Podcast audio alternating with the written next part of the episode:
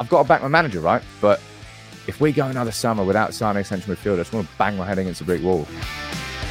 Anybody who's just focusing on his height is uh, they're just they're trying to find something to poke the transfer with and say, "Oh, that's a risk. That's a risk." Last season, he had a better um, aerial duel success rate than Dan Burn, who's about the size of the Shard. It kind of stinks. The whole thing's not good. Ronaldo does what Ronaldo wants to do, and it's that individual ego that's driven him to be quite literally the greatest goal scorer of all time. You knew I was coming in as manager. You obviously identified signings for me. Who are they? Nobody. Uh, there's nobody he can ask. There's nobody he can trust. So who's Ten Hag going to trust? Himself. I would be surprised if all of them hit it off in the first season. Uh, so that would be a concern for me. But look, Ten Hag knows them. He knows the football he wants to play. So I think you just got to trust him and just hope hope for the best, really.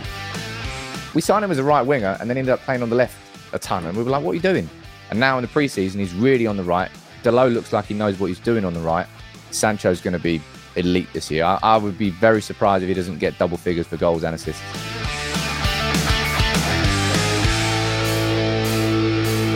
Hello, welcome to the Edge of the Box podcast, a podcast by WhoScored.com. I'm your host, Dan Bardell, as we continue our Who Scored summer preview series. We've done the five other big hitters, and we're finishing with Manchester United today, the so called Big Six. Joined as ever by Josh from Who Scored, who is a Manchester United fan, as I've mentioned in every preview so far. We've also got Sam Peoples from United People's TV with us as well. Sam, welcome to the show. Thanks Excited for, for the new season Bit well, trepidation. I'm, I'm, just glad it's not last season anymore. Uh, is the first thing because it was it was brutal watching that as a United fan. I mean, it's it's been it's been a pretty bad few years, but just watching Liverpool and City go to toe toe to toe and having to deal with the consequence and the, the thought of what's better is is City winning a treble or Liverpool winning the league a bet, and then neither happened. I was like, okay, right, it, it could have gone worse, but I just I want to focus on United not being a joke of a football club anymore. Ideally, Josh, do you feel they're making strides towards not being a joke football club anymore? well, I wasn't so sure at the start of the summer, but I have been really encouraged by what we've seen in pre-season so far. So I'm a little bit more optimistic than I was, but still a lot of work to do, I think, for the from the club to try and give Ten Hag the best opportunity to succeed. But we'll see.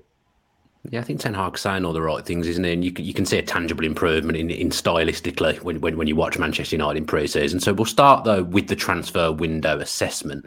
And Sam, Frenkie De Jong, all we've done is talk about him all summer from a Manchester United point of view.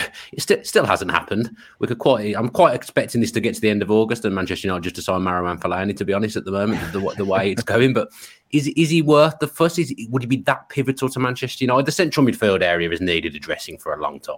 I mean, yeah, that's that's the understatement of the century. Uh, we've needed a central midfielder for a, we've not replaced Keane. Do you want to go that far back, Keane or Scholes or Carrick? But uh, I, I, think people who don't think that Frenkie De Jong is a pivotal signing, I don't think are giving it enough thought. Uh, Erik Ten Hag is clearly he's gone in and he said, "Look, my number one guy is Frenkie De Jong. He's central to everything. He's like the the missing piece of this whole puzzle. It's because." De Jong's more than just a decent midfielder. He's more than just a playmaker from deep. He's like he'll be the general of this new system, and that's the thing that United haven't had for years is a genuine system. Like week in, week out, we, we're going to play the same football now. We've seen it in the preseason tour. That's why the fans are starting to get excited and positive. But we're currently playing Fred in that role, and then McTominay's slightly played there, but it's just like it's not going to work. And with De Jong, because of his time at Ajax eh, with Ten Hag, he Ten Hag won't have to coach De Jong. He'll just do all of the work that Ten Hag will want him to do, but naturally, subconsciously, without thinking. And with De Jong in the team, United will accelerate towards this Ten Hag system of football so much quicker this season with De Jong in it than with anybody else in that position. It's why we it's why we're just focusing on him purely. If we don't end up with him, it's not actually United's fault. We've agreed a deal with Barcelona. We've already got the fee done. That's out of the way. The rest is down to Barcelona, their politics, and their the weird financial mess that their football club is in. Does De Jong want to come, Josh? Do you get the impression that there's, there's something holding him back from wanting to be a part of Manchester United? Is it maybe that they're not in the Champions League? You know, the fact that they haven't been great over the last few years. But what impression do you get? I don't think it's particularly a knock on Manchester United. I just, I just think that his dream is to play for Barcelona, and on paper he is so Barcelona the way he plays.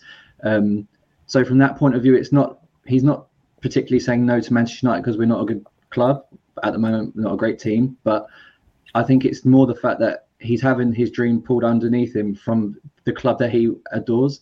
So from that point of view, it's Barcelona being just a complete mess, going out and signing players while asking him to take a 50% pay cut and not just spending little little money. They're spending big money on all of these players: Raphinha, Lewandowski. Uh, they want the Sevilla centre back Jules Koundé as well.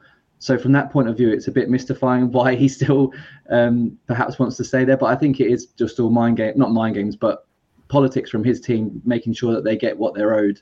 Because um, I would be absolutely shocked if Manchester United are going in this deep for De Jong, um, and they've had no assurances from him or his team that he will go if if the deal's right, sort of thing. Um, and just to build on from what Sam said, I think at the moment our midfield is an absolute mess in the position that uh, Ten Hag has identified. Scott McTominay is a, a wrecking ball essentially. Um, so he's not going to work in that position. And Fred, personally, I don't really want to see him anywhere near United's penalty box. I think we've seen in the last 12 months how, what an effective player he can be closer to the opponent's box. But close as well as I'm, it, it scares me whenever he receives the ball facing our own box. And I think that's what De Jong, ticks all those boxes. I'll just read through some stats. Uh, every league season that he's had, he's had a pass success rate above 90%. I guess that is circumstantial that he's played for Ajax and Barcelona, where you would perhaps expect that. But this is someone that's completely comfortable on the ball, facing all directions. And I think that's what United have really struggled with, is they've had players that don't mind receiving the ball, but then turning um, to face the, the opposition way has often been a bit of a struggle. Uh, he ranks second for long ball success rate over the last three seasons in Spain uh, behind Toni Kroos, obviously another one that got away from Manchester United many years ago. Um, so he's not just capable of doing the short passes that keep the tempo ticking. He can also spread spread play and get over the back of the opposition defence. He's got the best accurate ball, ac- best accurate through ball success rate as well in Spain. So he's capable of picking those passes that can slide the forwards through. The best dribble success rate in Europe last season. Again, as I said, someone that's capable of not only passing through but also carrying the ball himself. Um, and he was he also had the most who scored man of the match awards in Spain last season of all midfielders. So he's while it hasn't always been plain sailing for for De Jong on the pitch for Barcelona, he still has produced match winning performances for them. Uh, and I think that's also worth remembering that as Sam as Sam alluded to that what I'm clinging on to if this deal does go deep into the summer is that while most of United's players have got a real steep learning curve to go through, De Jong doesn't have to have that. He can just go straight in, and both him and T- Ten Hag know exactly what's what's required from each other. And I think that is that is the silver lining to this transfer. That while it's definitely not ideal that it's not done yet, I don't think it's a disaster if it is late. If it is done late into the window. The Who Scored Man of the Match awards, uh, the ones that, that everyone wants. That's the one. That's highly the one. coveted. That those awards. That's what every footballer that watches and looks at Who Scored. That they all want those those awards. I didn't realise he had so many. De Jong. Sam, what happens if he doesn't sign then? Is there an alternative they could they could go for? Is there anything within the squad at the moment that, that could play that role? It, it feels kind of like if they, if they don't game, I, I would feel as a, as a not a non Manchester United fan, it's a massive problem. It is a massive problem, and I'll be honest. Like I've I've already written done my research and looked into Frenkie De Jong alternatives, and the fact of the matter is, there just isn't one. There just isn't one. Like, if you look, if you were to have like a, a ten a list of 10 check boxes and you were to tick them with Frenkie de Jong, he obviously ticks them all. But anybody else, it's like, nah, maybe, maybe not. And what United have ballsed up on in the, in the, in the last few years of the transfer market is we've just had a scattergun approach in the transfer market. I'll just sign him for 40. Donny van de Beek, the perfect example. Great player. We didn't really need him. And we've stagnated his career to the point where he was a bit of a ghost in the preseason tour now.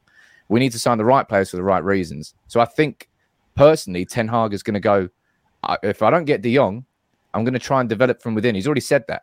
So if you're looking, I know that I completely agree there, by the way, that Fred facing his own penalty area is a scary prospect. But when you get Ten Hag's system, uh, when United go forward now, the two fullbacks they kind of drop in, or at least one of them. It's you know the inverted fullback, the Pep mm. Guardiola way. That means that Fred would, whoever operates in that role, would have someone alongside him and, and kind of help in that sense. But I think it's De Jong or nothing. Uh, and if it's nothing, then it, we're going to see maybe Fred get developed inside that role. James Garner maybe stay at the club.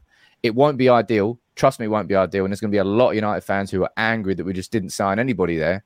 But if Ten Hag's so headstrong that it's De Jong or nothing, then it means it's going to be nothing this summer if De Jong doesn't come, and we're just going to wait until we get him. And I, uh, I've got to back my manager, right? You have to yeah. back him. I'm, I'm not going to try and undermine him at this point, but if we go another summer without signing a central midfielder, I just want to bang my head against a brick wall. Really, I mean, we, we signed Christian Eriksen, of course, but he's different. Yeah, I feel like he's a little bit different to De Jong, but please, Frenkie, just I think he's got to have at some point. I mean, he, he he's I feel like he's really innocent in this whole situation. He alluded to it there. Like, it is his dream club, and his dream club is there just standing on his head.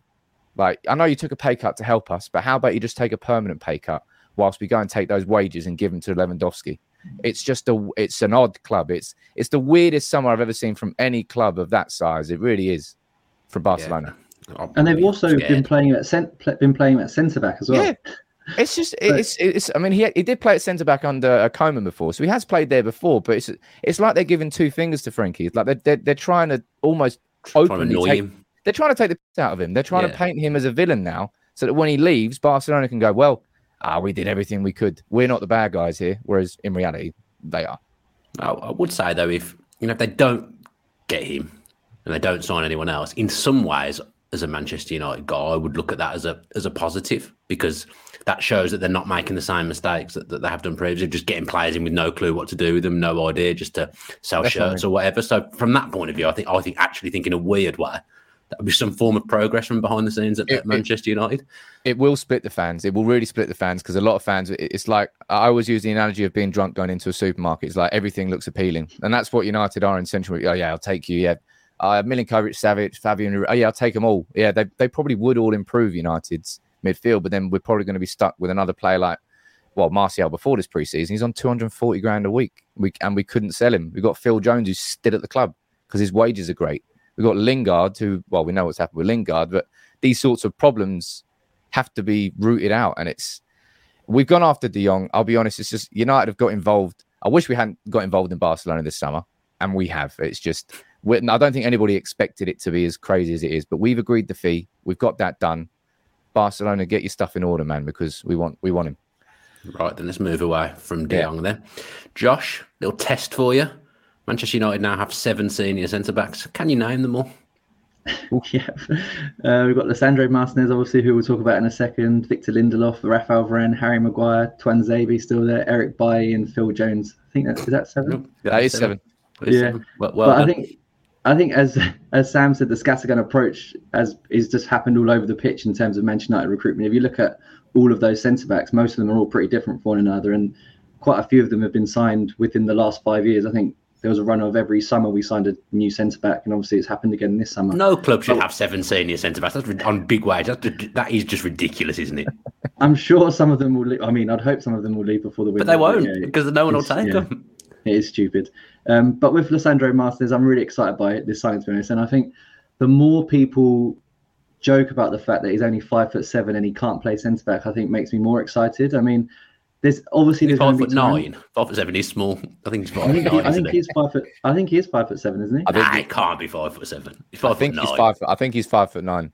Okay, five, five, foot nine. nine. But still, Sam's Cannavaro. Sam's Cannavaro. He was yeah, yeah, five foot nine, wasn't he? Um, but yeah, the, the there's obviously there's always going to be a time in over the course of the season where you can just see someone like Christian Benteke out jumping him at the back post and scoring a header, and opposition fans will definitely be on that. But I think Ten Hag clearly values the fact that he's a ball play, his ball playing ability over the fact of his height. Um, and to be fair, he actually is really good in the air for someone of his size. He had last. He can season, have a good spring that can make you yeah, six foot three. Last season, he had a better um, aerial duel success rate than Dan Burn, who's about the size of the shard. So, uh, so yeah, it doesn't doesn't count for everything. And just for context, Martinez won 70.5% of his aerial duels last season in the league. Uh, Maguire won 72.8%, Varane 73.7%, and Van Dijk 77.5. So up against the big boys, he doesn't compare too too badly, to be honest. And I think the problem that Manchester United have had in that left-sided role is that Harry Maguire's played there pretty much his whole pretty much his whole time at United um, un- until recently, but and he is a right right-footed player. So you often see that when he does receive the ball from the right, he his first touch is to come back to the right before he sweeps it out to the left, and it is quite predictable, and it does make um, that sort of transition of the game quite difficult. Sometimes it is really effective, but we haven't really seen Maguire step forward as much in the last 12 months as he used to do, which m- made it really effective. Um, and I think that's the key difference from United's million other centre backs is that Martinez is a natural ball playing uh, defender who isn't just capable of passing out for the back, but he can also carry the ball forward. And I think that will alleviate a lot of the pressure if we start the season without Frenkie de Jong, for example, that Martinez is the player that can do that. Um, but yeah, excited to see him finally in a, in a United shirt. Sam, are you are you happy with Martinez coming in? Because again, I suppose you know you want to back the manager. That's a player that the manager identified, and that's a player that the manager wanted.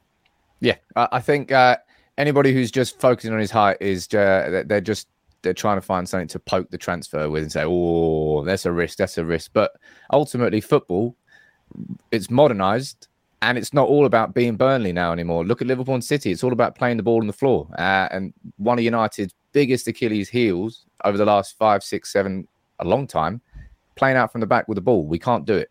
We cannot do it. Every time we try, we invite pressure on ourselves, and teams take advantage of it, and we kick it long, and we can't control a game of football. When United were were at their best under Solskjaer, it's probably the best football we've played in a long time. When that finished season, we finished second.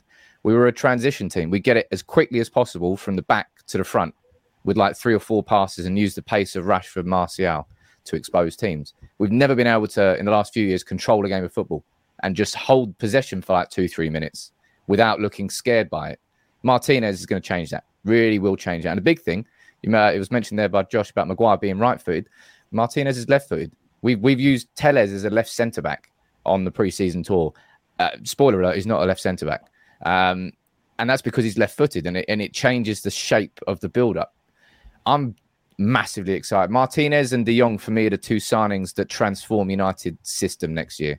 Martinez bringing it out from the back with a ball, and he looks aggressive. He is aggressive. Uh, he was known as a butcher of Amsterdam, which has to be one of the best nicknames I've ever heard for a footballer. Um, and I'm just people want him to fail because he was signed by Manchester United, and I can't wait for him to. And I think he'll he'll use that as energy to to sort of build his success at the club. And Ten Hag, he, as you rightly said, he wanted him and he got him. Uh, and I think it's going to be a really, really important signing. I think it's those off the off the ball um, traits as well that Sam alluded to that also makes him a really appealing signing. I think he has those leadership qualities. He's very he's an organizer at the back. He's very vocal, and I think that can only improve Manchester United's defence where often when goals go in, you often see United players looking around, heads down. No one really wants to say anything. No one wants to take responsibility for what's just happened. But I think that will change with Martinez. Um, he'll be a trusted player under Ten Hag, having obviously worked with him at Ajax. He's a player as well that will suit the Premier League. I think because of his aggression, a bit like Romero at Spurs. I, th- I think he'll, he'll he'll suit the Premier League. I think it'll be good for him, and it'll be a good signing for Manchester United. The other signing, Sam Christian Eriksen. Is he the right kind of midfielder that Manchester United need? A phenomenal player, a great footballer, you know, an intelligent footballer. Manchester United haven't had enough good footballers actually over over the last few years. I would say, and Eriksen, he ticks that box because he is really pleasing on the eye. And he's an intelligent player as well. Yeah. Is he the right kind of midfielder that Manchester United needed? I think if you if you're looking at where we were to where we're heading towards with Ten Hag, then absolutely, Christian Eriksen is like a, a perfect example of that uh, because he uh, scored in the Ajax way. I don't need to tell you everything about Christian Eriksen's career. You know that. But the idea that Man United have let Juan Mata go and brought in Eriksen on a on a free transfer, I mean, it's an absolute win-win. I still stand by the fact that Christian Eriksen, for me, is a supplementary signing. I don't think uh, the success or the failures of this window revolve around Christian Eriksen. I think it's a great signing, but it's not the only midfield signing we need to make. I think if you're looking at how United played in the preseason, it almost feels like in possession that it might be a 4 2 3 1 on paper, but it's not two holding midfielders. One of those midfielders kind of moves up into a number eight role and plays alongside Bruno Fernandes. In the preseason, that was Scott McTominay and Donny van de Beek, who were both naff in the preseason. Let's be completely honest about both of their performances. Eriksen in that role alongside Bruno, huge improvement, huge improvement. And yeah, he is his set piece delivery. We've been crap at set pieces for years and years because our deliveries into the box have not been good enough. How Harry Maguire has not scored more headers is beyond me. And I'll, be honest, his his headers are crap anyway. He wins so many headers. If you if you compilated if you had a compilation of Harry Maguire's headers that he's won on off corners that have just spooned elsewhere, but I'm not slating Maguire for that. I think he'll improve with Eriksen. I think he's a very good signing, but a supplementary one. That's that. That's the way I would sort of angle it. I think he's gonna be great. I don't know though, but he's got the ambition. He he, he had the ambition. He could have stayed in Brentford, right? Happily in the Premier League, chilling out in London. Family's happy could have had a few years there, and nobody really would have begrudged him. But he's gone. No, you know what? I want to see if I can still compete with the big boys at the very top, and that's why he's come to United. And he, he mentioned his ambition, and I think as long as you know, fingers crossed, his health and his fitness is there, I think he's going to be a, a, a very very good signing, especially for free. Josh, I think signing players that age 30 plus has got Manchester United into trouble a few times in recent years, and there was under Solskjaer are like a clear before Ronaldo came a clear uh, direction to go away from that sort of signing. But it does feel different with Eriksen. He does feel like he could potentially be one of United's best players straight away. Um, I think if you saw the impact he made at Brentford last season when he joined, they were on the slide and heading towards relegation. I think everyone thought, and then as soon as he came in, there was a real upturn, and he obviously led them to safety. Um, and then I looked into uh, the best new signings made this summer. So using the WhoScored ratings, who had the best rating of players that have transferred club in the summer? And Eriksen was fourth in all of Europe's top five leagues. You've got Lewandowski as the top rated after his move to Barcelona, Haaland to City, Nico Schlotterbeck to Dortmund, and then there's Eriksen at fourth. So it's a class signing. And I think he also could act as the perfect foil to Fernandes. I think last season, that all Manch- he, he you can't slate Fernandes for anything he's done for Manchester United because he has been magic for the whole time. But there have been times where he has attempted the Hollywood pass or he has given away possession too easily. And I think that just does come with Fernandes in the territory because sometimes it comes off, sometimes it doesn't.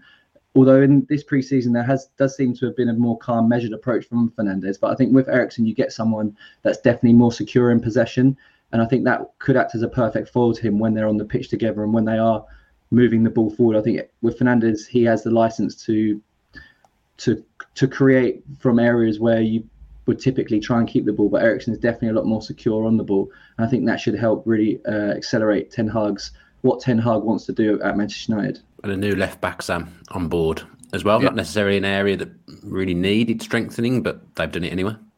Uh, I mean, a lot of United fans would probably disagree with you saying the idea that we didn't need to strengthen at fullback. Uh, fullbacks have been a bit of an issue. Like Shaw had a cracking year in the lead up to the Euros, and then he just disappeared off the face of the earth last season. Uh, so did Harry Maguire. Uh, so did Marcus Rashford. Uh, but Ma- is he's obvious he's a modern day fullback, right? He's got the profile of it. Ten Hag's raved about it, and we've seen it in the preseason. It's not just about energy going forward. It's not just about covering your positions. He just looks. He's got. A, he, he's clearly got a great attitude. Very happy to be at the club, but he's got a work ethic and, and something that Ten Hag can point towards and say, right, there's your new level. You have to match it, or I'm going to kick you out of the team. And Malacia, the way he's played in the preseason, he's probably forced his way into. I would kind of be surprised if he didn't start against Brighton. The way that the preseason's gone so far, and how Shaw has played, and how Malacia plays. Um, there's no doubt that Shaw will get opportunities as the season goes on, but perfect competition and the, the sorts of signings that United need to make more of. 17 million euros, relatively. Oh, no, it's relative, It's cheap in the in the market for a player who's come in and had an impact straight away. That's what good scouting does. We don't have a scouting department at the moment. It's kind of why uh, Ten Hag's been going towards the Eredivisie and looking at all the players he knows. But we have to build that next year so we can start signing more players like Malacia. And every United fan has been impressed with how he's gone. He's got on so far. Even the fact you say Manchester United don't have a scouting department, we, we don't. Just absolutely, it's absolutely catastrophic. Like, how can Manchester United not have a scouting department? It doesn't well, make any we, sense. We, we sat we sat both our chief scouts, so Ten Hag's got no one he can trust. Uh, so we've got to build that up again this year, and hopefully next year we can actually operate as a football club. He might, he might be on checking who scored man of the match award, mightn't he? to, to, get his signings in. That, that could be what he's doing. Let's finish this section in with a transfer window grade. So we're doing this based on the moment that De Jong isn't there, Sam. What grade are you giving them? Going to go for the middler. I'm going to go for a C because I think uh, the fact that it might not be a big deal to a lot of uh, fans maybe that aren't well, not non-United fans, but Pogba, Mata, Matic, Lingard, and Cavani all actually genuinely leaving on free transfers and not just getting contract extensions for the sake of keeping them at the club is a step in the right direction. United have been so bad for so many years that cliches, you have to be excited by cliches applying to our club. That, that's, how, that's how far we've fallen. I know, um, bad. It is bad, but it's just the reality and the truth. Uh, so I'm quite happy about that. And I think Eriksen are a free, good signing. Miss Martinez, I'm excited about that signing, and I think Malacia is the indication of something where we need to head towards. But ultimately, Frenkie De Jong is is the is the way is the the person that changes that grade completely. What does that go, put it to if they get him in?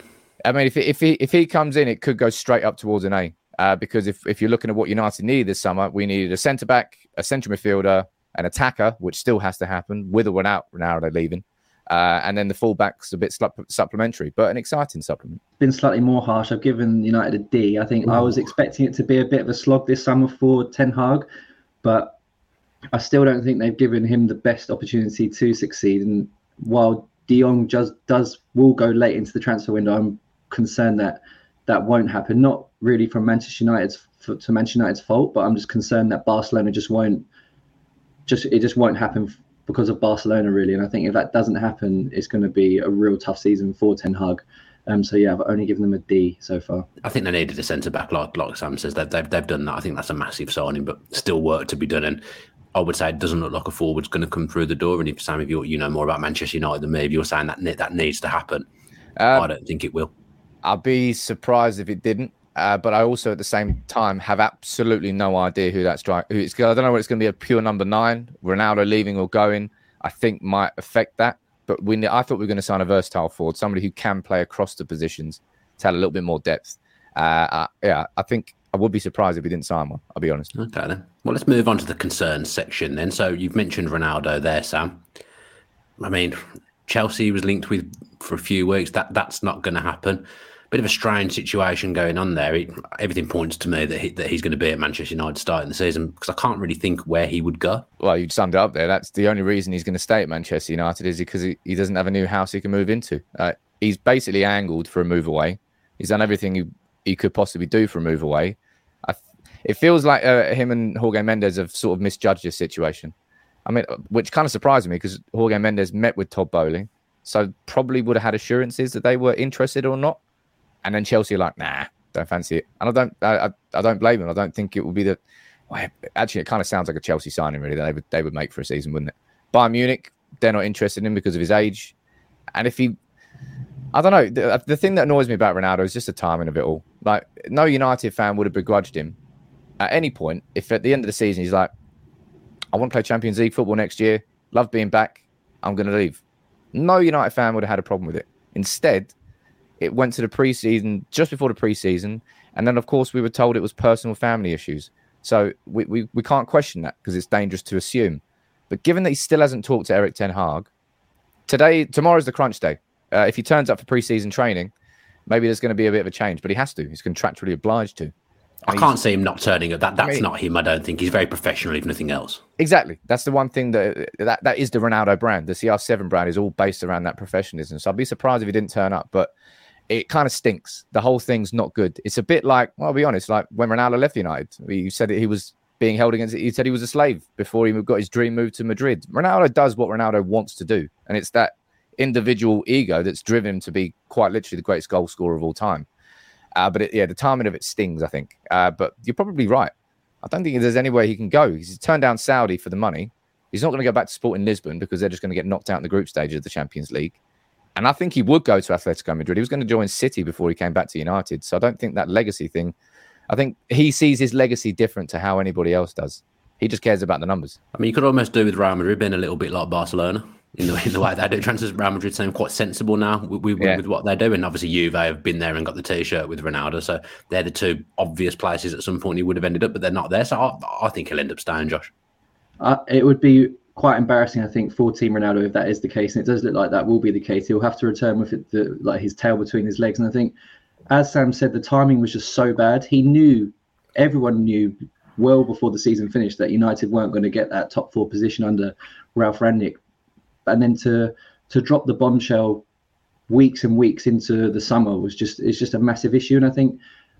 Like Sam said, no one would have. Ten Hag probably would have rather that he left if that was the case at the start of the summer. It's clear that he's not suited to the way Ten Hag wants to play football, and we've seen that it remains to be seen whether Martial can keep this sort of form that he showed up throughout the season. And he does, is someone that does seem to have a bit of a defeatist mentality. That when there is competition, we've seen it with Ibrahimovic and Cavani that he just goes missing. Um, so we'll have to see what happens when Ronaldo comes back. But if Ronaldo had made it clear at the start of, at the end of the season that he wanted to leave, then I'm sure United would have gone harder for Darwin Nunez. And I'm not saying that Darwin Nunez would have necessarily chosen United over Liverpool, but I could have definitely seen an outcome where Jorge Mendes would have pushed Darwin Nunez to United just to free up Ronaldo to leave somewhere. I could definitely have seen that happening. But obviously at the time, we weren't really that wasn't a priority signing because Ten Hag had Ronaldo in mind, and now it's just all up in the air. It's not ideal.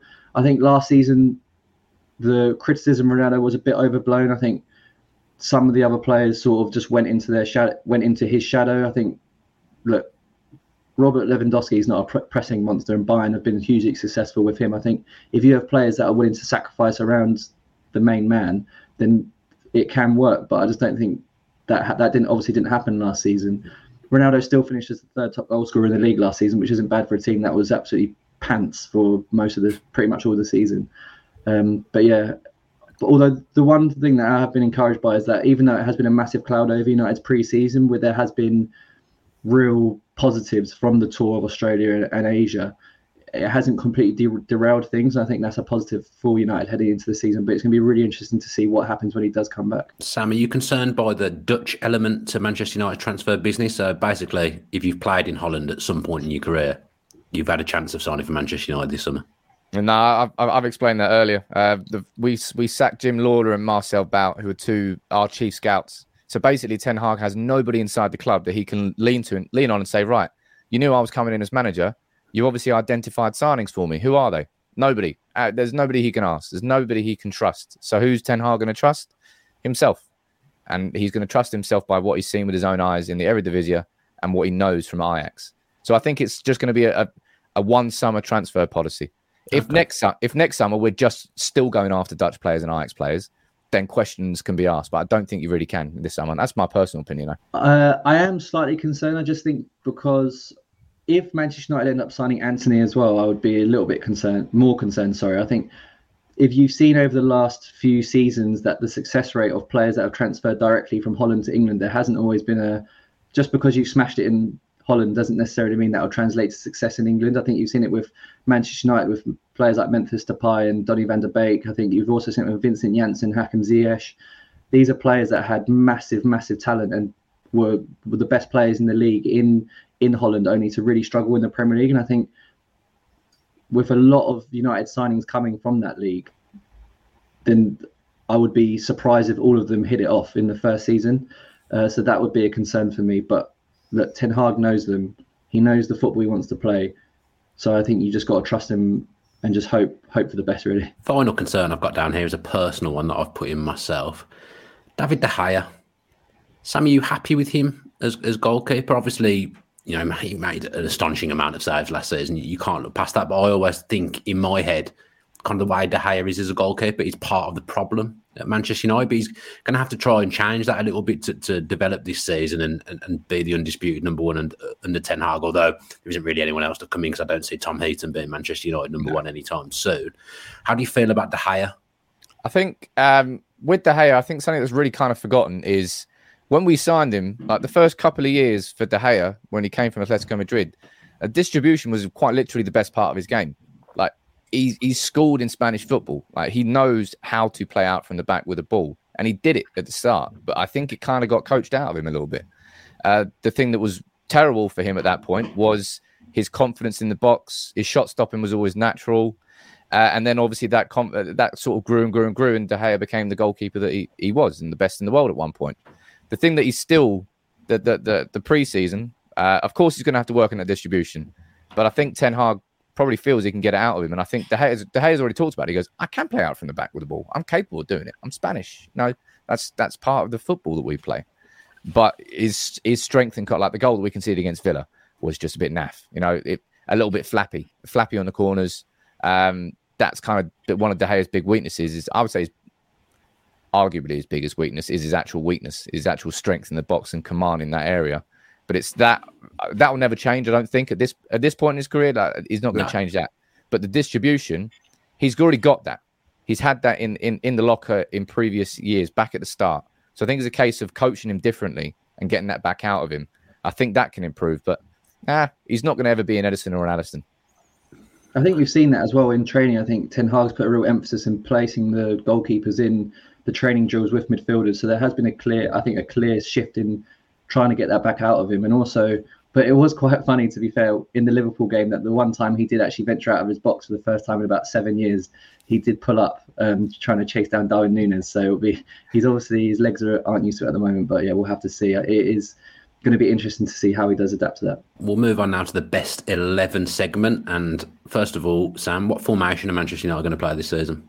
4 2 3 1. It's, it's going to be the, It's always going to be. I mean, it's four two three one on paper, but it will end up looking more like a four three three in possession because one midfielder will drop deeper than the other in the double pivot. You you happy with that, Josh? Is that what WhoScored have gone? Let's get let's get the WhoScored eleven. In fact, Let, us start with the WhoScored statistical eleven that Manchester United should line up with. Yeah. So so ours is based on league ratings from last season, so obviously doesn't take into account what we've seen in pre-season so far.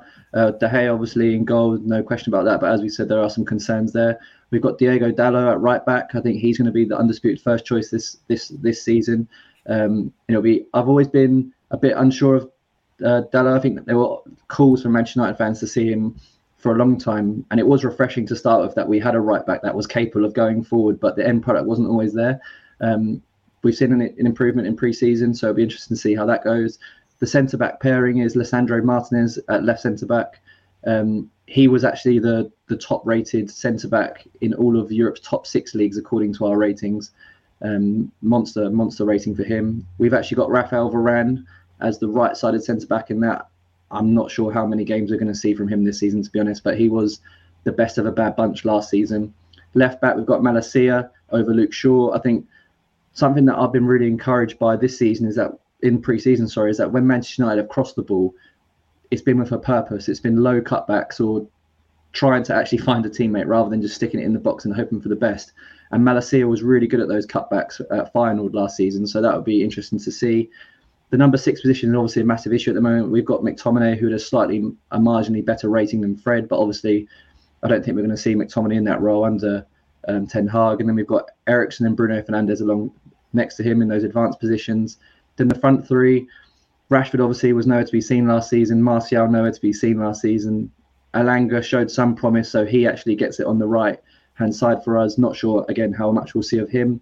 Um, then Jadon Sancho on the left and Cristiano Ronaldo up front. The defence, I would say, is majority correct. Uh, it's going to be De Gea in goal. It will be Dalot and Malacia as the fullbacks. Uh, I, I, in personal opinion, I think Luke Shaw's when Telles came in, Luke Shaw had this like rocket and he became the form improved because of the competition. Let's see, we need to see that again from Shaw, but and then some because Tyrell Malacia knows the Ten Hag system, and Shaw's got to learn that. Centre back partnership, I've gone for Martinez and Maguire. I want it to be Varane. I want Varane to stay fit. I don't have much hope that he will stay fit for the full season. I mean, even in the preseason, he's had some niggles. I think he had some like knee problems. Look, he's a champagne footballer. He really is. But there's it's a bit like Real Madrid and Bayern Munich rarely let go of a player of a certain age unless they're pretty confident that they're, that they're not going to regret it. Um, they don't really miss in that sense. Uh, and I fear that Varane's going to be another one of those. But prove me wrong, Raphael, please, because I want to see you there. Uh, he's such a good player. But I'm going for Maguire and Varane. Midfield three, I've gone for Fred, uh, Bruno, and uh, Eriksen. I don't think there's much chance of McTominay getting too many starts for United next season. I think he'll be a good squad player. McTominay will always be a good squad player. And I, I don't like fans that just try to slam him and say he has no purpose inside the squad because it's just wrong. Uh, but he shouldn't be starting for United in that position. And neither, no. neither should Fred. Right? Neither should Fred. And I'm not going to say he is, but I think Fred's uh, probably uh, got more quality that can be tuned into that role than uh, McTominay does.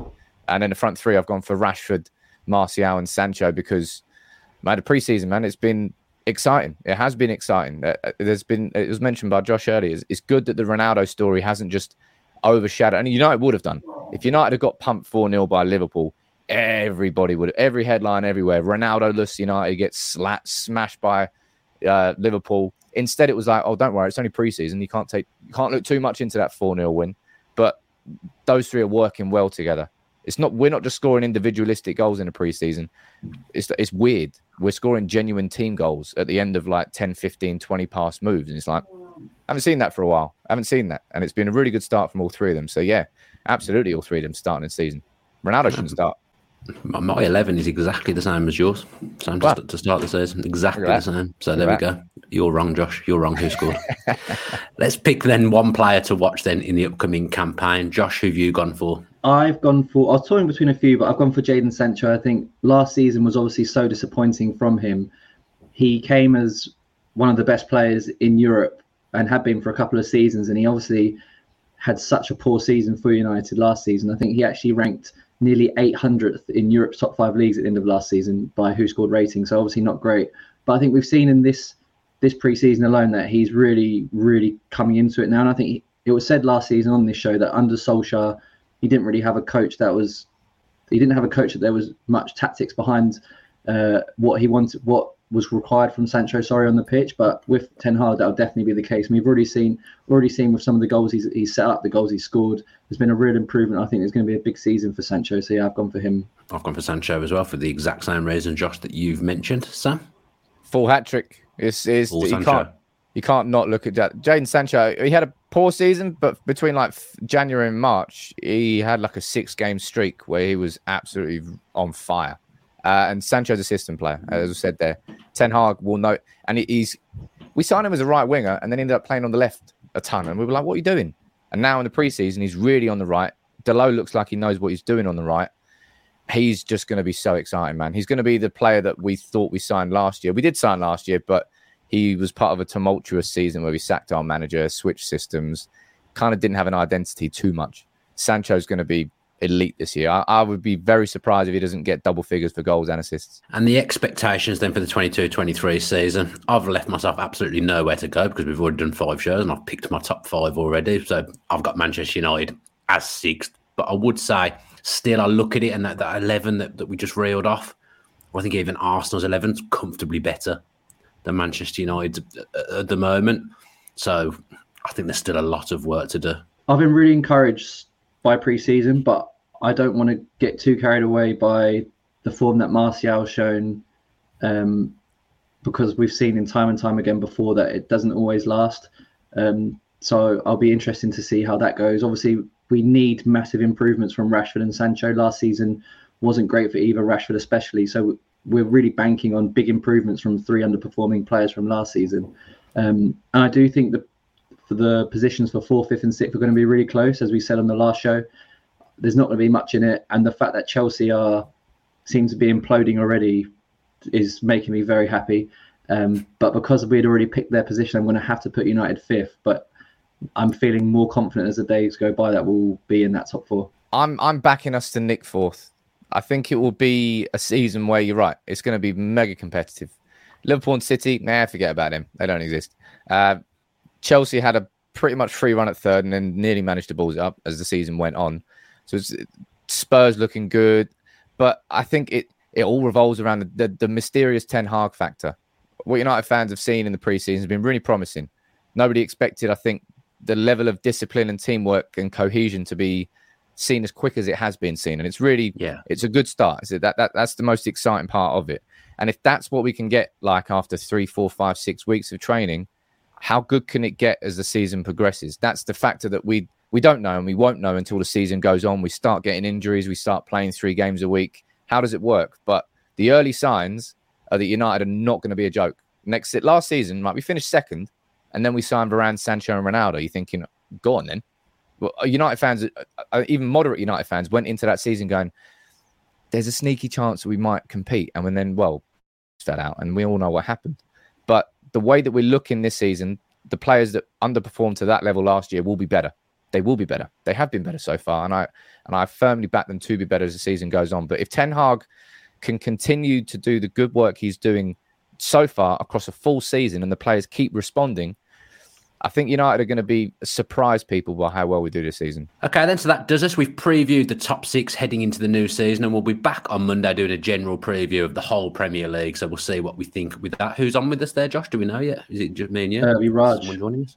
Me, you Raj, is with us. Do subscribe to the channel with your post notifications on, and you will get a notification when that video is out. And then we'll be back every Thursday for the foreseeable previewing each week of the Premier League season.